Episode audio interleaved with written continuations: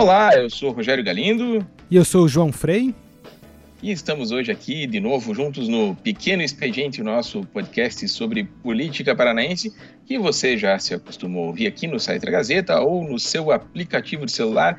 E agora, lógico, com a proximidade das eleições, agora faltando menos de seis meses para todo mundo ir às urnas, o pessoal vai ficando cada vez mais antenado e a eleição vai ficando quente até em função, João, de termos uma troca aqui no governo do estado, né? Faz duas semanas, nesse dia que estamos gravando aqui, sexta-feira, dia 20 de abril, faz exatamente duas semanas que a Maria Aparecida Borghetti tomou o Palácio Iguaçu das mãos do Beto Richa e virou candidata à reeleição agora. Ela está tentando montar o governo dela, mas tem tido problemas, não só para encontrar os secretários, até agora não está completo o primeiro escalão, como alguns dos secretários que ela nomeou têm problemas jurídicos mais ou menos importantes aí, né, João? Tem, além, de, além dessas que ela, além desses secretários que ela nomeou com, com alguns enroscos jurídicos, tem o que ela, os que ela herdou também na mesma situação, né, Galindo? Pois é, do Beto Richa, por exemplo, ela herdou aí pelo menos três que tem problema é, jurídico, né? Um deles é famoso já, o Ezequias Moreira, aquele que o Beto disse que perdoava o pecador, mas não o pecado. Lembra disso, João? Lembro, lembro sim. Inclusive, devo ter lido isso no teu blog, Galindo. Pois é, ainda antes de você entrar no jornal. Exatamente. Acho. Mas o Ezequias era um, um, antigo aliado do Beto. Na verdade, ele já trabalhou com o pai dele, né, com José Richa, e trabalhou também com o Beto na Assembleia. E, e você, você, lembra direitinho, né, João? Ele recebia dinheiro da Assembleia por uhum. meio da sogra, que nunca trabalhou lá. Acabou devolvendo 500 mil reais mas escapou da condenação. E na hora do Beto a, a passar o governo para Cida, ele passou o Ezequias junto, né? Disse, ó, toma que é teu. E além dele também o Fernando Guignoni, e o Juraci Barbosa, os dois foram tesoureiros de campanha do Beto, e os dois denunciados pelo Odebrecht, que é uma denúncia bem séria de Caixa 2 de campanha, né? E todos com uma figura, todos têm um perfil muito similar, né, galera? Esse perfil que, ao público que acompanha aí com um certo distanciamento uh, o, o, cenário político, não parecem ser assim nomes tão expressivos, não é sempre que estão em cargos exatamente do primeiro escalão, mas estão sempre orbitando o poder e com um poder interno e um poder de articulação dentro do grupo político muito forte, né? É, porque a gente está acostumado normalmente, né, quando a gente não está, como você disse, né, quem, quem não é repórter de política, não é de dentro do governo, você presta atenção naqueles caras que têm cargo eletivo, né? O deputado que vai para o governo, tipo o Rossoni, sei lá, ou então agora no caso da, da CIDA, né, o, o Esperafico, que assume a Casa Civil. Esses são os nomes que chamam a atenção. Mas muitas vezes quem toca o governo mesmo, em boa medida, são essas personalidades dos bastidores, as famosas eminências pardas, né?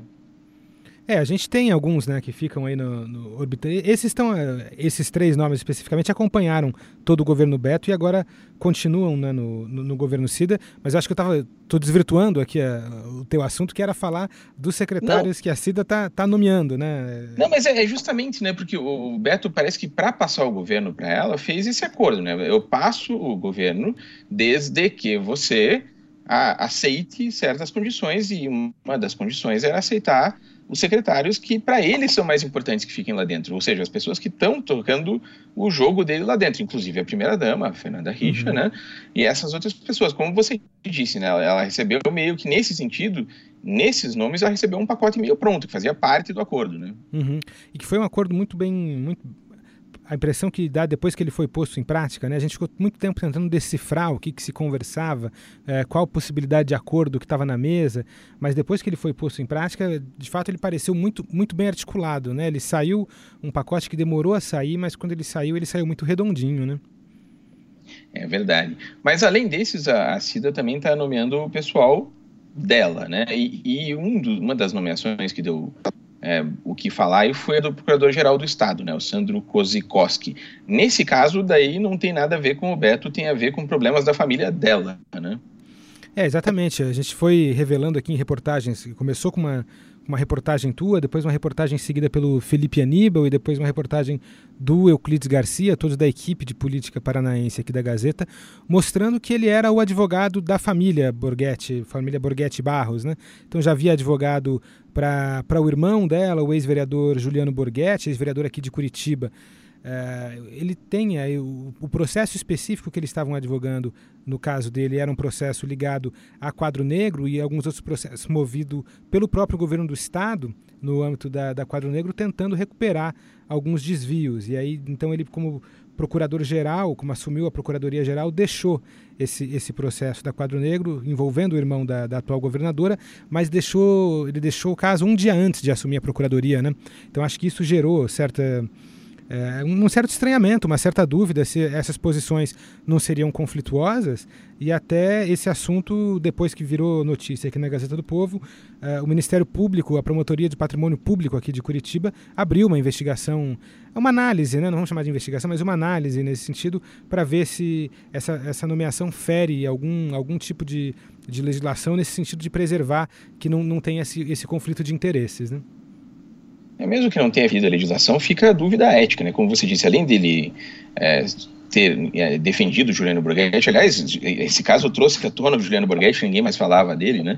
O irmão da, da governadora, que também foi, chegou a ser preso no, naquele episódio do jogo do Atlético em Joinville, lembra disso? Isso, uma briga, uma de, briga torcida. de torcida, né? Uma coisa horrorosa. Ele, por causa daquilo, ele inclusive não, não se elege mais hoje em dia, né? Perdeu a o bonde da história e não, não é mais candidato a nada. Inclusive, também imagino que não vá ser nomeado para nenhuma função no governo da, da CIDA, em boa parte por causa disso.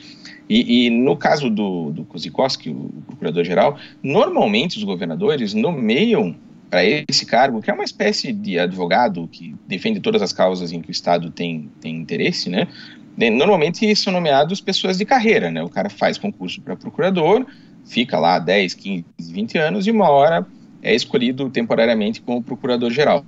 No caso dela, ela nomeou alguém de fora, que é ligado à família e que, além disso, também foi sócio no escritório de advocacia do genro da Cida, né? A Cida Borghetti é, tem uma filha, Maria Vitória, deputada estadual, que é casada com um advogado, o Diego Silva Campos. E o Diego, que é genro, portanto, da Cida, era sócio do Kozikowski. Quer dizer, fica tudo muito estranho, né? É porque põe em xeque, eu acho, esse caráter muito institucional que tem a Procuradoria-Geral. Né? A Procuradoria não é, não é para ser um advogado do governo, não é para ser um advogado do governador, é para ser, em tese, uh, quem representa os interesses institucionais do Estado. Né? O governador, se ele acha por bem, enfim, ter um advogado para representá-lo, isso deve ser feito na esfera privada, enfim, ou nesses cargos de cargos mais próximos à governadoria, alguma assessoria, alguma coisa nesse sentido. Uh, o cargo de procurador-geral, em tese, é um cargo muito mais institucional do que, de fato, ligado à pessoa do governador. Né?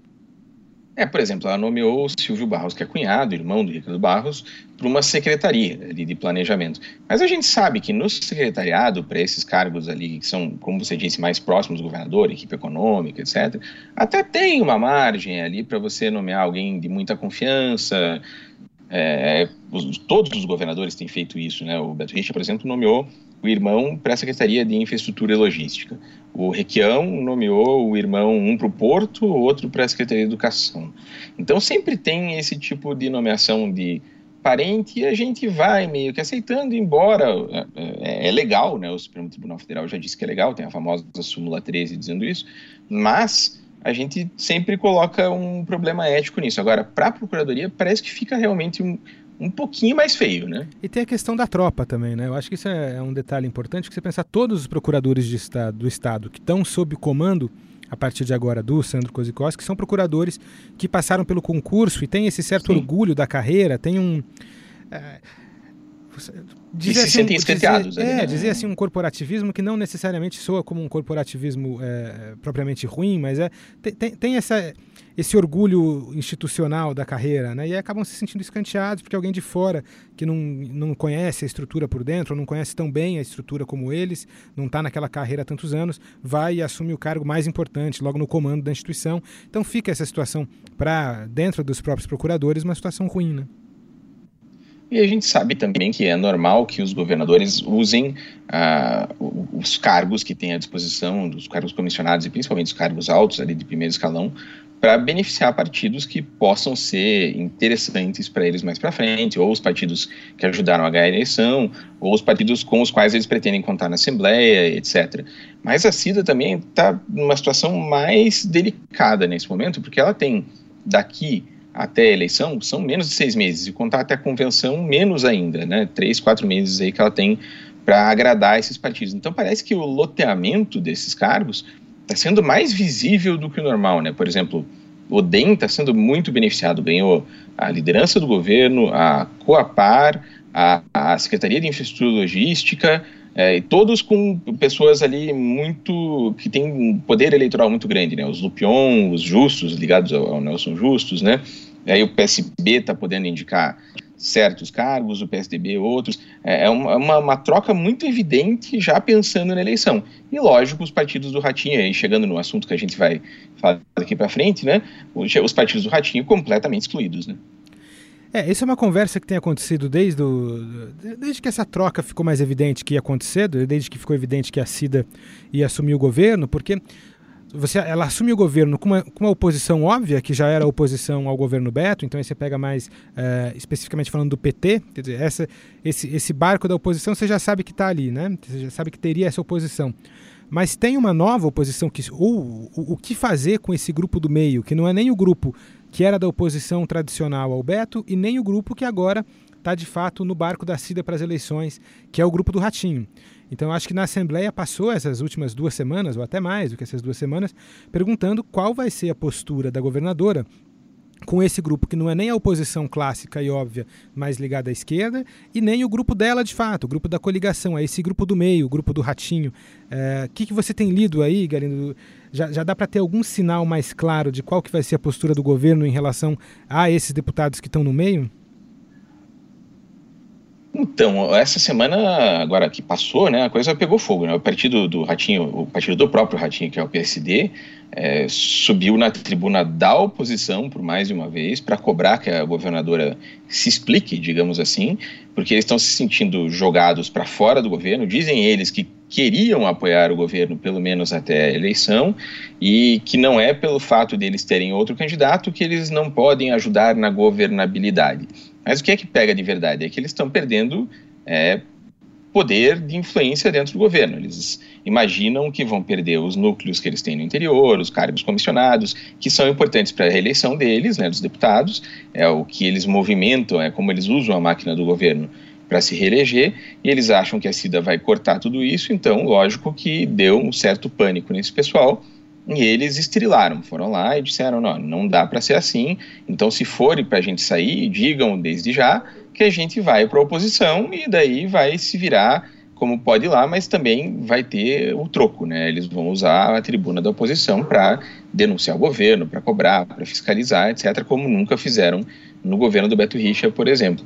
Do lado da Cida, está todo mundo tentando botar panos quentes, né? O Pedro Lupion, que foi escolhido como o líder da CIDA na Assembleia, está basicamente voltado para esse tema no momento, tentando dizer que não, que, que é mentira essa história que o governo estaria assediando os prefeitos deles, que é mentira que eles querem expulsar o Ratinho e o pessoal deles do governo, que eles precisam de todo mundo junto.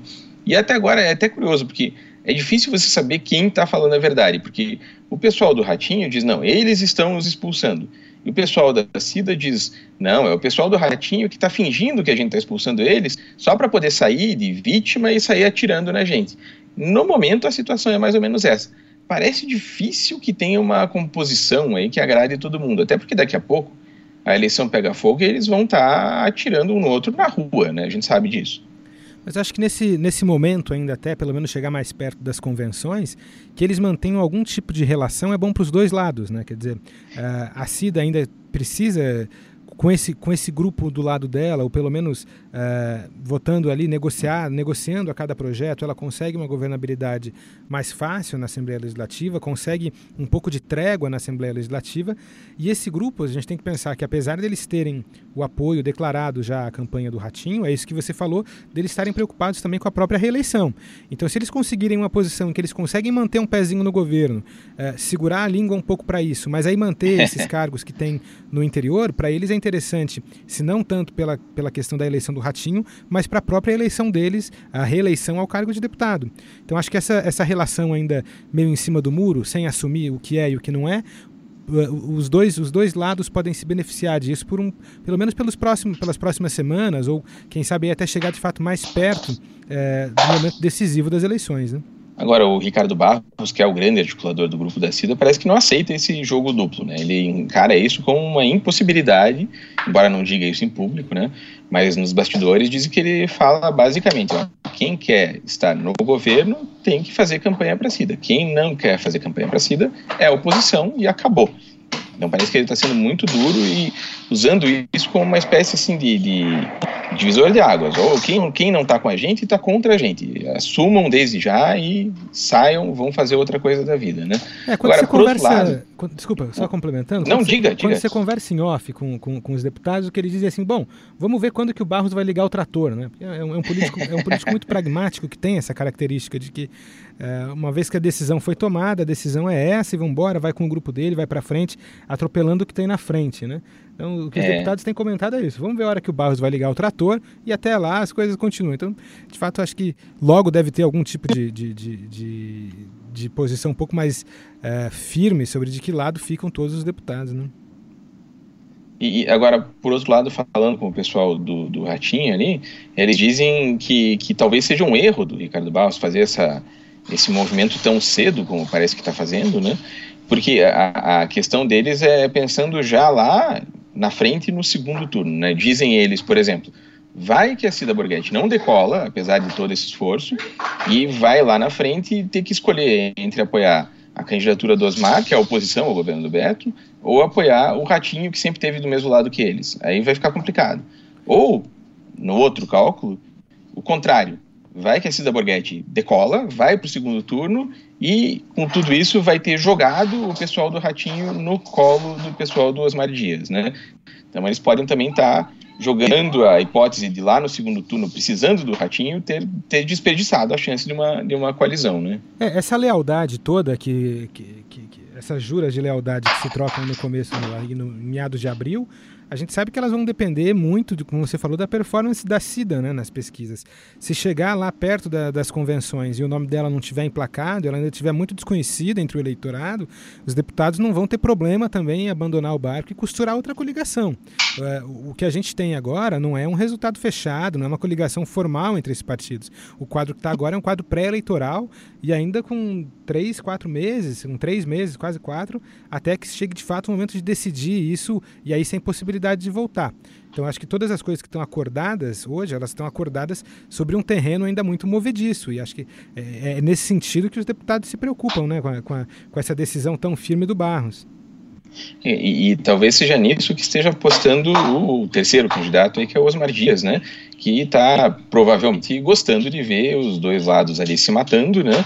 Enquanto ele, que estava numa situação vista agora como um pouco mais desconfortável, está ficando um pouco isolado, é, pode ser beneficiado por isso, né? Já que os dois lados não se entendem, para ele, que é uma espécie de terceira via ali, que não está no governo, que não está nessa disputa, pode sobrar alguma coisa positiva para ele. Aliás, muito curiosamente, o Osmar Dias, que é, enquanto os dois lados se digladiam, foi tirar uns dias de férias no Tocantins. Ninguém entendeu direito o que, que ele foi fazer no Tocantins enquanto a coisa está aqui pegando fogo, mas deve estar mais tranquilo do que a gente imagina. Agora, tudo isso como você falou, né? Porque em eleição o que, o que acontece em abril não, não se escreve em julho, né? Pode ser que muita coisa mude até lá, principalmente caso a CIDA não consiga reverter essa situação de até 5% das intenções de voto, né?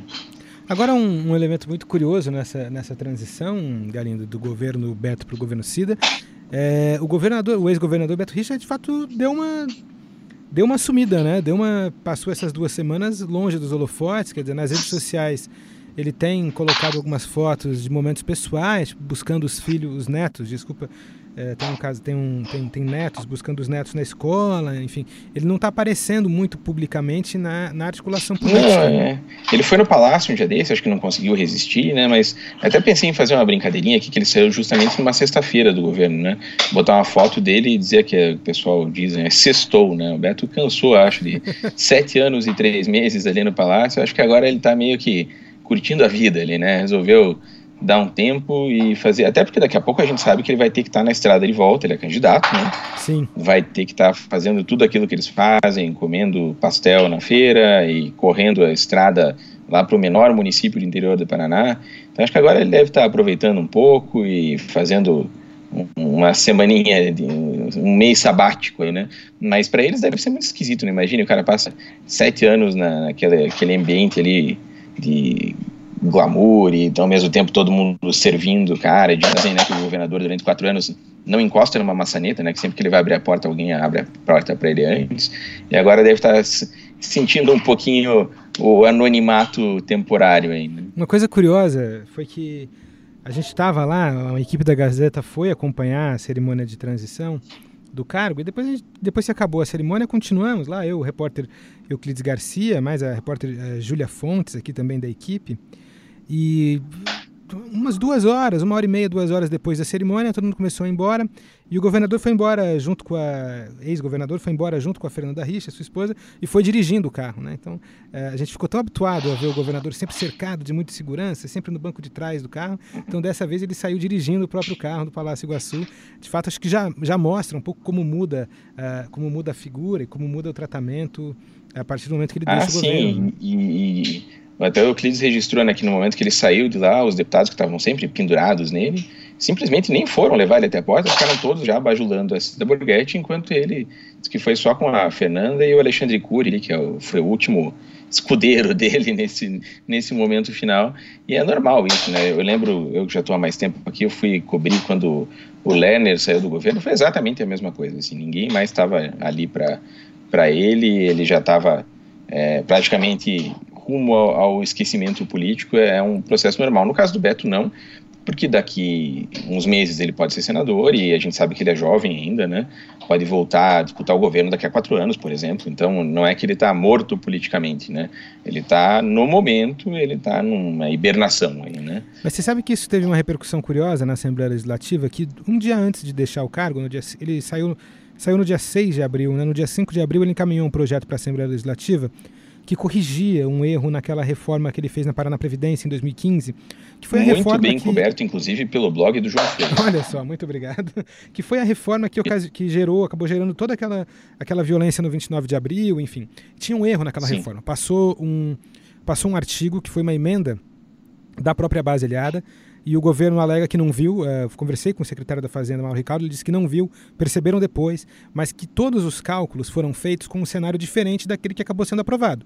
Ou seja, a própria reforma mudava o cenário sobre os quais os cálculos que a embasavam foram feitos. Então, é, é, é um, de certa forma um erro grave e foi curioso, porque por que assim no último dia? Ninguém entendeu direito.